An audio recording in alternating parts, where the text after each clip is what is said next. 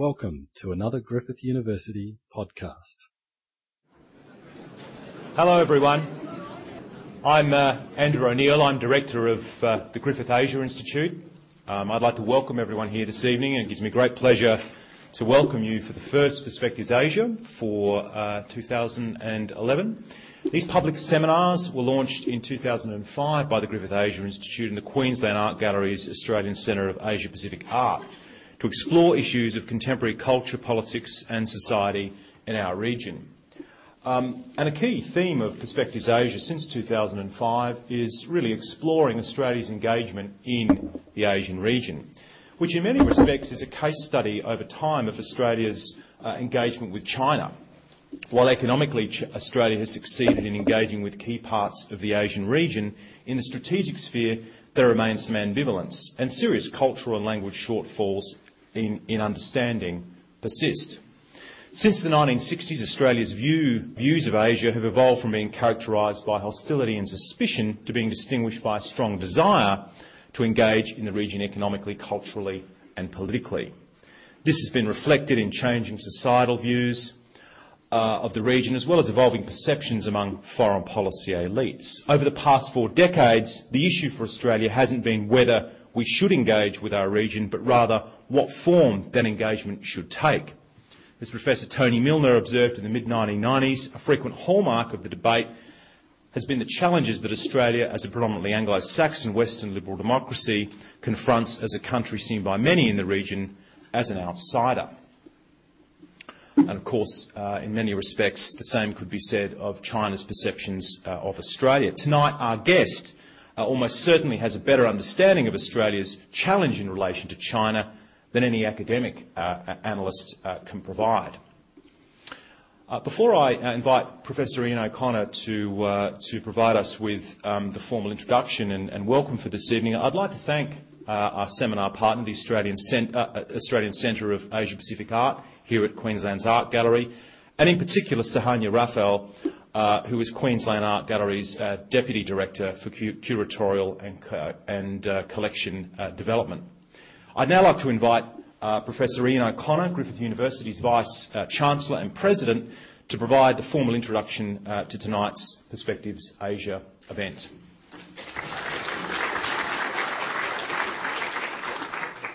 Thank you very much, Andrew. Dr. Geoff Raby, Australia's Ambassador to China, Professor Emeritus Roy Webb, um, AO. Roy is um, my predecessor as Vice Chancellor of Griffith University and his wife Heather Webb. Um, the Honourable Larry Anthony, former Federal Minister, Suhanya Raffel, Deputy Director of the um, Queensland Art Gallery, Mr, uh, Professor Michael Powell, the Pro-Vice Chancellor of Business at Griffith University, uh, Scott Sheppard, the Deputy Vice Chancellor International and Development from Queensland University of Technology, John Michel, the State Director of Queensland for the Department of Foreign Affairs and Trade. I'd also like to note that the Premier in particular, Anna Bligh, asked for her apologies to be sent and noted tonight.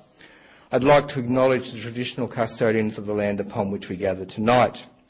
I'm delighted to welcome you to this evening's Perspectives Asia seminar with Australia's Ambassador to China, Dr Geoff Raby.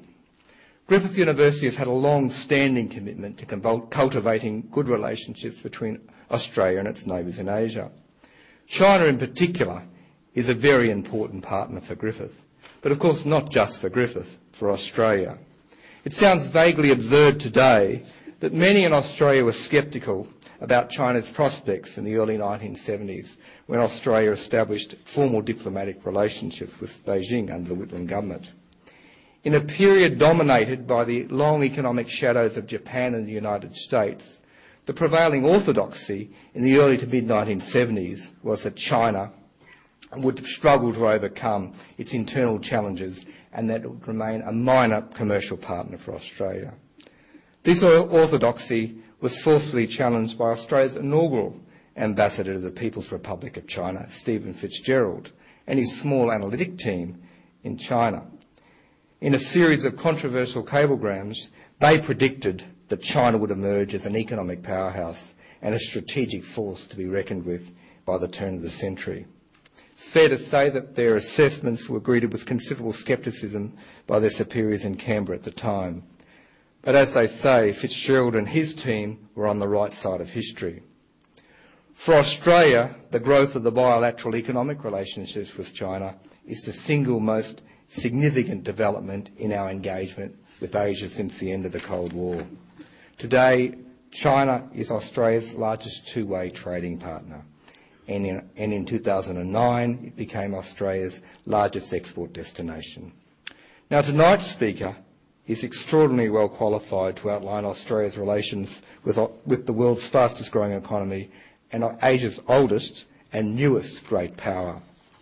Dr. Geoff Raby became Australia's ambassador to China in May 2007 and is widely recognised as one of Australia's most senior serving foreign officials. Before becoming ambassador to China, Dr. Raby was De- Deputy Secretary of DFAT from November 2002 to November 2006. He had held a number of very senior positions in the department, including First Assistant Secretary, International Organisations and Legal Division, Ambassador and Permanent Representative to the World Trade Organisation, and First Assistant Secretary, Trade Negotiations Division. He was Australia's first APEC ambassador from November 2002 to December 2004. Between, November, between 1993 and 1995, he was head of the Trade Policy Issues Division of the OECD in Paris. And in 1991, Dr. Raby established and headed DFAT's East Asia Analytical Unit. Between 1896 1986, it would have been very early on, between 1986 and 1991, he served in Beijing twice as head of the embassy's economic section. He also held positions as trade policy advisor to the Minister for Trade in 1993 and an economic analyst in the Office of National Assessment from 84 to 86. And I would note, and I know Scott Sheppard would want me to note, that um, Geoff has also been an extraordinary supporter of universities in China, and we're enormously grateful for that support, Geoff. So, ladies and gentlemen, please make welcome Dr. Geoff Raby.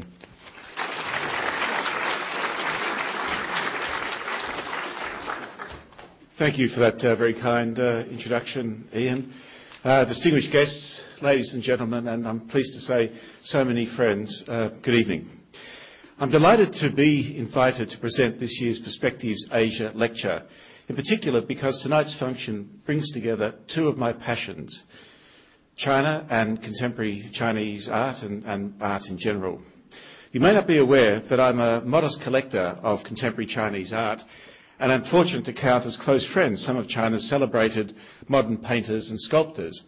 In fact, uh, last Saturday I had the great uh, honour to go to Shenzhen on my way to Australia to open a new exhibition by my friend Guan Wei. Uh, that exhibition's been heavily supported by the Australian Embassy as part of our very exciting year of Australian culture in China, which we've called Imagine Australia.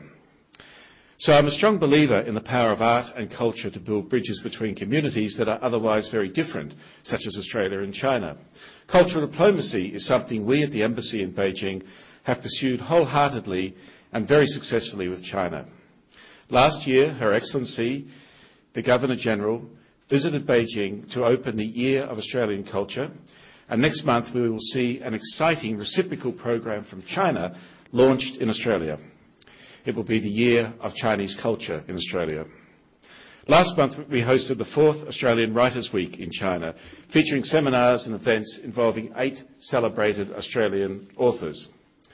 And just last week, I had the pleasure of accompanying the Australian Prime Minister to a concert for the Meet in Beijing Arts Festival, in which Australian artists and performers the uh, main uh, exhibits this year and in which they are able to exhibit their uh, diverse talents. Of course, culture was just one of the elements of the Prime Minister's visit to China last week, which was a very successful visit. Her program covered a range of areas from tourism and tertiary education to resources and investment. The Australia-China relationship has undoubtedly grown from strength to strength over almost four decades of formal diplomatic relations since those days that Ian mentioned when Stephen Fitzgerald first uh, opened an embassy. Trade in resources and commodities has underpinned these links, and China's rapid economic growth and urbanisation will continue to drive ever deeper integration between our two economies. But the bilateral relationship is no longer defined simply by the cycle of supply and demand or exports in one direction. Australia's links with China are becoming increasingly comprehensive, based on expanding bilateral trade flows, investment, especially Chinese investment into Australia, and in many ways, most important of all, people-to-people engagement. As China regains its normal historic place in the world as a major economic power, the opportunities for Australia also grow, not only in traditional sectors, but in many new ones as well. Our challenge is to judge accurately the direction of China's growth and foster ties that are deeper, stronger and richer for our mutual benefit. And these are the principal ideas that I wish to develop uh, in the course of my remarks this evening. Before turning, however, to where I believe the relationship is headed, uh, let me first share a few personal experiences that have shaped my perspective on the Australia-China relationship. I apologise this evening if uh, my comments uh, carry an overly heavy weight on economic and trade matters, but economic and trade cooperation has and will continue to be the platform upon which we build the rest of our bilateral relationship. I began my diplomatic career in Beijing at the beginning of 1986 as the first professional economist assigned to an Australian embassy anywhere. Later, I established the first economic section at the Australian Embassy in Beijing. In the nature of uh, bureaucracies, uh, I was originally sent for just one year on a special assignment, and through various means and ways, and I don't know what decisions lay at the back of it, one year ended up lasting almost five years. During that time, I saw China's economic reform and open door policies become entrenched, and the Chinese government struggled to find means to manage a partially reformed economy, and one which is still uh, in the process of trans, uh, transformation. Not long after I returned from Beijing, at the invitation of Professor Garnaut, I wrote a chapter for a major book he was uh, editing on the Chinese economic miracle, but it was called uh, Growth Without Miracles. And my chapter was called uh, The Neither This Nor That Economy. It was uh, an article that I published on the course of reform from the beginning in 1978 through to the early 90s. It was clear that the Chinese government was on a steep learning curve as were the handful of analysts globally who actually studied and researched China's macroeconomy in those days. Among foreign analysts, the mood of the times was generally sceptical, and I think uh, Ian has mentioned that in the context of uh, Stephen Fitzgerald's early reporting from the uh, early 1970s. But even still, by the late 80s, the mood was still sceptical and people doubted China's capacity to reform its economy sufficiently to release the inevitable pent-up forces for rapid economic growth and development. The political will was there for sure. The Communist Party was desperate to rebuild the country after the destruction, waste and lost decades of previous policy swings. But how to translate that into policy was the very big question they faced. Within the party, debate raged over how much, how quickly, and in which sectors to wind back central planning. What was to be the balance between directives and incentives, and how to manage the macroeconomy, especially inflation, an issue we're seeing again today confronting China's policymakers, when the planning instruments were being weakened by the spread of the market. In the economic debates in the 1980s, a party elder, Chen Yun, who's the father of today's chairman of the China Development Bank, Mr. Chen Yuan, Uh, and he was the brains behind China's first five-year plan in the mid-1950s, articulated what became known as the bird, birdcage theory. This was the notion that the market was a bird which could have some room to fly, but only with a space well defined by central planning controls. The more liberal reformers, Hu Yaobang, Zhao Ziyang and others, wanted a big cage, Chen a small one, and Deng cleverly shifted his positions as political circumstances demanded. None of the prominent policy people wanted to set the bird free in those days. The partly reformed economy, the neither this nor that economy as I termed it, was notoriously difficult to manage, with administrative edicts blunting more conventional economic policy instruments. The brakes were applied when growth surged and then released just as quickly when the pace of growth slackened. By the late 1980s, inflation had started to take hold, but by then political divisions within the top of the party muted policy responses. Dissatisfaction over rising inflation prompted heightened public concerns over corruption and lack of official accountability. echoes of that we hear today again. The crushing of the popular de- demonstrations in Tiananmen Square on the night of June 4th put an end to this period of reform, fast growth, and inflation. Throughout those years leading up to that watershed, I had been viewed by colleagues, and I'm glad uh, to be reminded that I was in good company, uh, by fellow economists and the hard heads in Canberra. I was seen as an unbridled optimist with respect to China's capacity to realise its economic growth potential. I felt my views and assessments were well grounded in my knowledge of the Chinese economy and in the amount of travel to various corners in provincial China I was able to do in my job at that time. My sunny outlook was, however, sorely tested by the events of the evening of June 4th and the immediate aftermath. But at no time did I doubt that China's economic reforms and open door policies would continue. In a speech which was to be given at the Hong Kong Press Club which I prepared for my ambassador in late 1989, we made our case that China's reforms would continue and that reforms implemented thus far would not be rolled back. This speech received very wide international coverage at the time, and I'm not sure if it's, if it's still the case today, but then the Hong Kong Press Club was a very august venue to be making such a speech. My ambassador, David Sadleir, on return to Beijing, was besieged by his colleagues. Of course, in those days, the Beijing community of foreigners was much smaller than it is today. They were irate that we had the audacity to break with the conventional wisdom that China was retreating into a dark Stalinist corner. Of course, reform measures and experiments continued throughout those years before Deng made his much publicised trip to Shenzhen in 1992 to again give his imprimatur to the policies of reform and openness. But from 1992, notwithstanding concerns about, at first, China's debt-burdened state-owned enterprises, and then China's banking system sagging under a mountain of non-performing loans, and then the country being rent asunder by coastal versus hinterland income inequalities, throughout the 1990s, and then, of course, into the first decade of this century, China continued to grow and grow. The consistent theme is that the imperative to grow and by and large, to make sure the benefits of growth touch all to some extent, is so great that poor policy choices, including inaction, as we saw after June 4th, when they are made, as inevitably they are at times, are eventually addressed and fixed. This has happened often enough to get the economy to the point we're at today, one which was utterly unimaginable back in the late 1980s and early 1990s.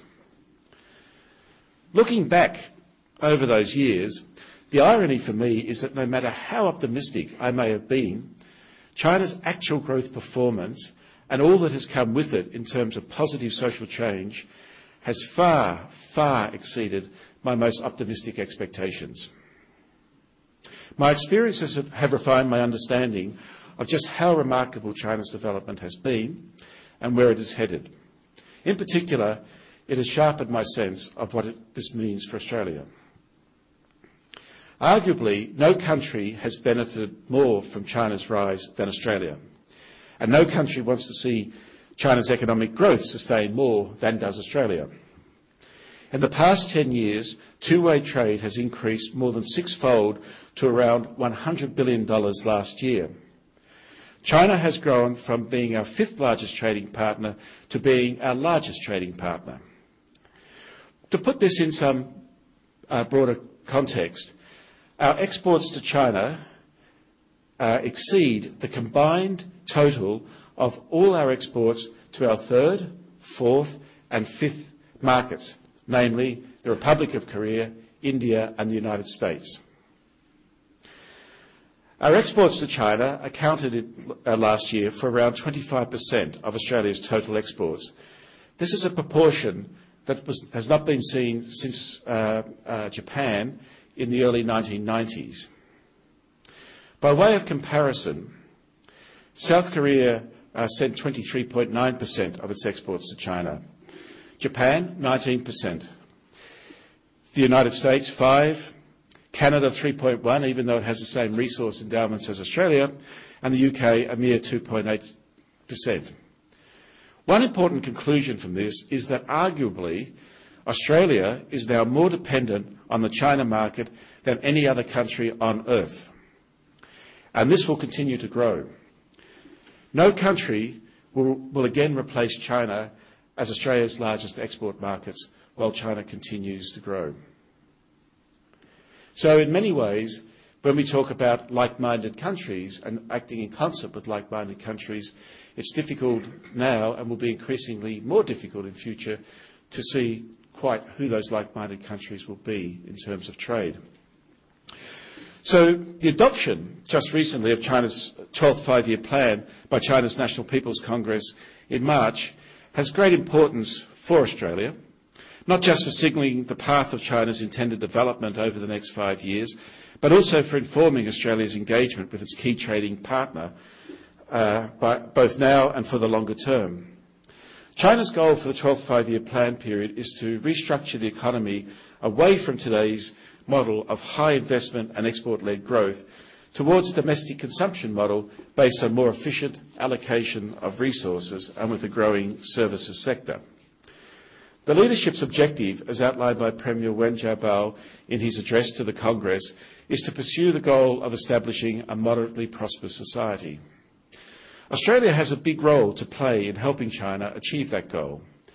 Currently, China's household consumption as a share of GDP is around 40%. This figure reveals what we all know about China's average consumer. They have low wages, spend little, and save a lot. Most developed countries are the exact opposite.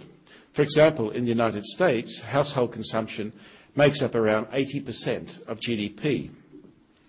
So there is a long way for China's domestic consumption to expand. The planned transition to a domestic consumer-driven economy requires China to do a number of things, all of which will be very difficult and all of which uh, bring with them their own challenges.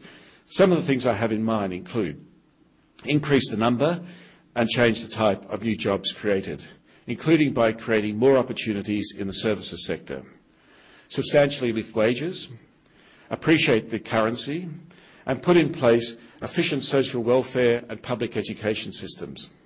Much of the savings, high savings rate in China derives from people saving against exigencies of ill health and the need to fund education. One means for increasing wages, though, is to, do, is, is, is to continue a trend which is well and truly underway, and that is to encourage more rural workers to take up urban residence and employment.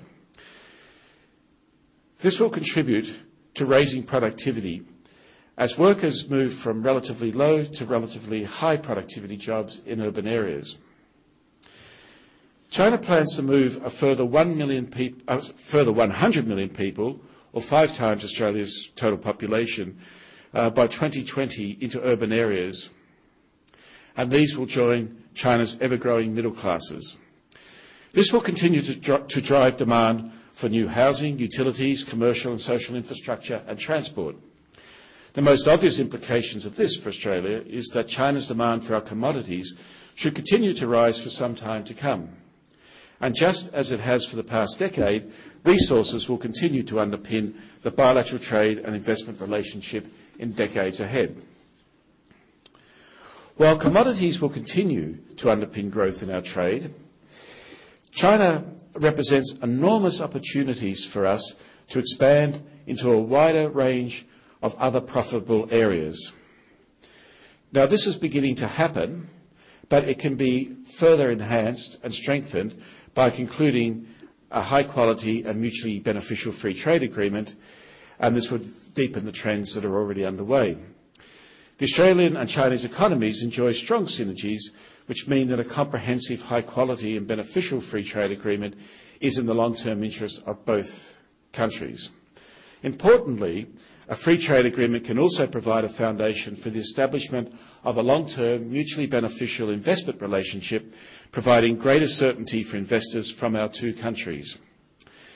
Australia is one of the top destinations for Chinese outbound investment. In fact, I think last year we were the number one destination. In the past three years, over 230 Chinese applications have been approved, with only six requiring additional amendments. The total value of this investment is over 60 billion Australian dollars, and these days that's worth a lot more than 60 billion US dollars. China became the second largest source of foreign direct investment applications in Australia, leaping from sixth position which it previously held. These numbers are well known to Chinese officials, but there nonetheless remains a perception that barriers exist. So an investment framework as part of an FTA could play an important role in clarifying and resolving this issue to both countries' long-term benefit. China's development path over the next 10 years will offer many more opportunities to broaden and deepen our engagement, and it is up to business and government in both countries to realise the opportunities at an early stage. China in the next five years will increasingly export higher quality, value-added products and we'll also look to import more sophisticated goods and service uh, sector products, something for which Australia is well known and well respected for. It's important to realise that along the east coast of China now, there's very dramatic structural change underway in manufacturing as China moves quickly up the value-added chain. And I often point out to people that the two provinces of Jiangsu and Zhejiang, which sit behind Shanghai, now have per capita incomes equivalent to that of the Republic of Korea, South Korea, at the end of the 80s, when Korea hosted the Olympic Games and yet the populations combined of those two provinces are four times that of South Korea's. On the services story, and this will, as I said, expand with rising income, we have moved to supply China's growing services sector demand. Uh, in 2009-10, China became Australia's largest services export market, worth a total of 5.8 billion. In 2010, there were more than 150 1,000 enrolments by Chinese students in Australia, a world away from the 9,000 Chinese that were studying in Australia just 10 years ago. China has also surpassed the United Kingdom as our most valuable source country for tourism. China's tourist numbers are just behind um, just behind New Zealand, rather, but in terms of yield, that's the spend per capita multiplied by the number of tourists, China is now our number one uh, source of tourist income. This growth doesn't stem only from China's wealthy eastern seaboard.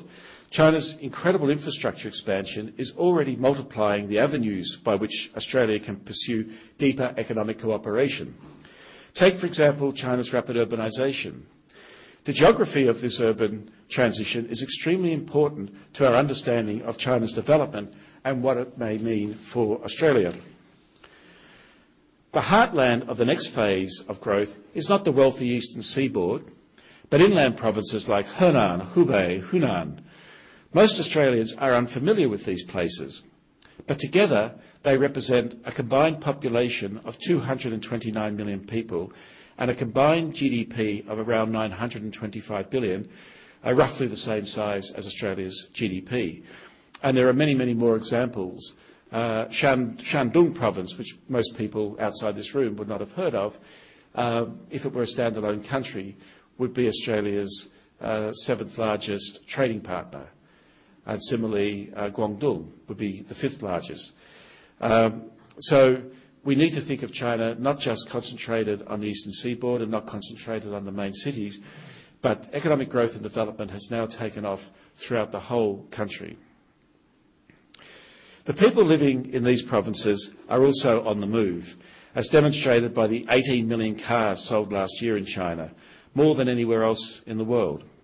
In less than 10 years, China's 175 airports will grow to nearly 250, and 42 new high-speed rail lines are under construction to bring this form of travel to 90% of China's 1.3 billion people. One of my priorities as ambassador has been to foster engagement with decision makers and business people in each of China's 31 provinces as they negotiate the challenges of their own economic transformation. And I certainly try and direct uh, visiting ministers and officials and business people to these, to these areas. Australia can continue to build on its strengths as China looks overseas for assets, technology and resources to meet both energy demand and environmental targets. As China's energy consumption and carbon emissions grow, we are building collaboration on clean coal technology to optimise the use of our primary source of energy and minimise its impact on our communities and the global environment. For example, in 2010, Growth in China's natural gas consumption was uh, up 18.5%, which way outstripped that of crude oil, up 12.9%, and especially of coal, which rose by only 5.3%. As new projects, including in Queensland's flourishing coal seam gas sector, come online, Australia is well placed to supply China's expanding LNG market. Over the past two years, China's top three oil and gas companies have in turn struck record-breaking long-term contracts with gas projects, providing jobs for thousands of Queenslanders and certainty for the state's economic development. Clean growth is a principal objective of the new 12th five-year plan, and the plan contains only two mandatory targets, and they both uh, deal with um, uh, uh, clean issues, green issues. Uh, one is a 17% reduction in greenhouse gas emissions uh, per unit of GDP, and the other one is a 16% reduction in energy intensity uh, per, unit of GDP over the course of the next five years. And over the period 2005 to 2020, China plans to reduce greenhouse gas emissions as a, percentage of um, per unit of GDP output by 40 to 45 percent. In, the other direction, uh, what we take from China, the expansion of Australia's mining industry and the corresponding increase in demand for mining equipment and infrastructure is helping to put China's heavy, industrial manufacturers on the world map. And this is part of the story of the very rapid structural change that's going on in China's industries at present, away from labour-intensive, low-value-added manufacturing to higher value-added manufacturing. Australia is playing a very key role in this, particularly through our mining and energy sectors. All of Australia's major mining companies source mining, processing and infrastructure equipment from China. This market is worth billions of dollars in total and is growing strongly. Rio Tinto, for example, completed an order for 2,500 rail cars from the Qiqihar Rail Company in 2009. This order was one of Rio Tinto's largest from any market. And Fortescue Metals Group purchased iron stacking equipment from the Dalian Heavy Metals Company and rail steel from, from Ansteel to service the heaviest haul railway line in the world. For the BG, uh, CNOOC, so BG PetroChina gas project here in Queensland, uh, all 400 kilometres of uh, special high-quality steel pipe for the gas fields will be made at Baosteel in Shanghai. And last uh, December, in the middle of winter, I went to the freezing northeast to the Qiqihar Rail Company to view at minus 25 degrees at lunchtime the two new trucks that are being built there for BHP Billiton and, and Fortescue Mining. These will be the heaviest haul uh, iron ore rail trucks in the world. So look, I think I've said enough to give you a sense and a feel of the dynamism of the relationship but it's a relationship which is rapidly becoming more diverse and complicated, that has many, many layers uh, to it, and which presents Australia with enormous opportunities. Of course, China also presents many challenges for Australia. Here we have our single largest economic partner and the one that will be the largest economic partner for as far as anyone can see, and yet we have very different uh, systems of social and political organisation and very different values. When China was smaller and more insular, back in the days of Stephen Fitzgerald or even back in my days in the 80s, these things mattered much less. But today, we do not have an option other than to fully engage with China, which means to fully understand China and to help China fully understand us. So this engagement needs to be at all levels. And importantly, I believe that we neglect the people to people links and the cultural dimensions of the relationship to our peril. Similarly, we cannot afford to take China for granted. The world has beaten a path to China's door. The world is there, everyone has figured it out.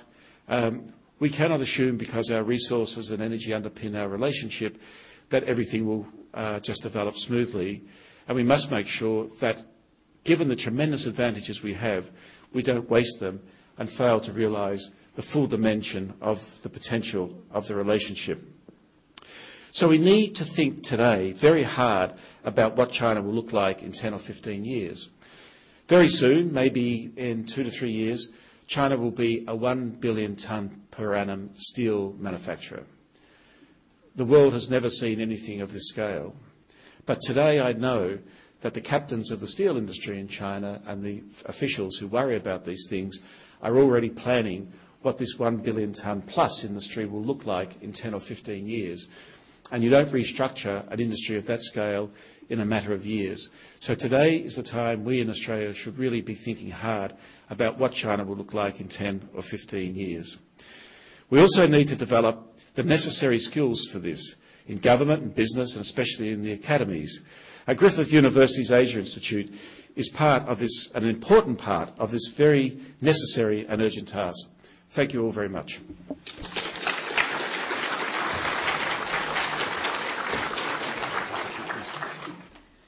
This is always the pleasurable part of the evening, really, for all of us, because it's my job to say thank you. Um, but what also I get from all of these lectures, and we've had a number really looking at China over the last five years, um, is how interesting it is to hear these different opinions, but how Australia has always been in the front of being um, interested in a relationship with China, however difficult that might have been. Um, the gallery, I know, has participated in that via being interested in contemporary Chinese art. We have one of the best collections here at this gallery of that material, and we have been in discussion with a number of artists for um, since the early 90s, really. And so it is really interesting to hear your opinion about how on that history of that relationship, and to, it underscores the fact that Australia has always valued that relationship. I guess the other thing to say is that um, I, I know I hear what you say about you know the general bulk of pu- uh, the public in China and how they relate in terms to aspects of what I think one of our questions was about the notion of democracy. And in general, people, I, I agree. I mean, I've been to China many times and seen that, that over the last 20 years, the rise in the standard of living across uh, num- you know, people's lives. But I still think that there is a way to go in terms of human rights. And, and certainly when we work with artists, they are uh, a group of individuals who have a public personality and presence. And um, one cannot ignore Ai Weiwei at this moment, who is um, under arrest, and he is an artist who has been using the internet, one of those 420 million uh, blogging, and to think about um, how he, I mean, sh- and he is an artist who has lived through the Cultural Revolution. He's um, his actions are informed; they're not in this in, at all naive. But I think um, it's it's it's interesting and important that artists like that are doing that kind of action. But also, I think in the long run, it's, it'll, be, it'll be China's responsibility. It's interesting to see how China will respond to people like Weiwei and really the, the others that have been taken have been lawyers, people who are interested in um, the law of, of China. So I think there is still a, a way to go, but we are interested in hearing that bigger picture. And I think these lectures give us that opportunity to hear Australia's perspective and involvement in that because I think it's really important. And we have participated in that in our little way here at the gallery, but it's great to hear that bigger picture, the economic, the trade, and all of that that sits behind it. So thank you, Geoff, for your talk. You For more Griffith University podcasts, go to www.griffith.edu.au forward slash podcasts.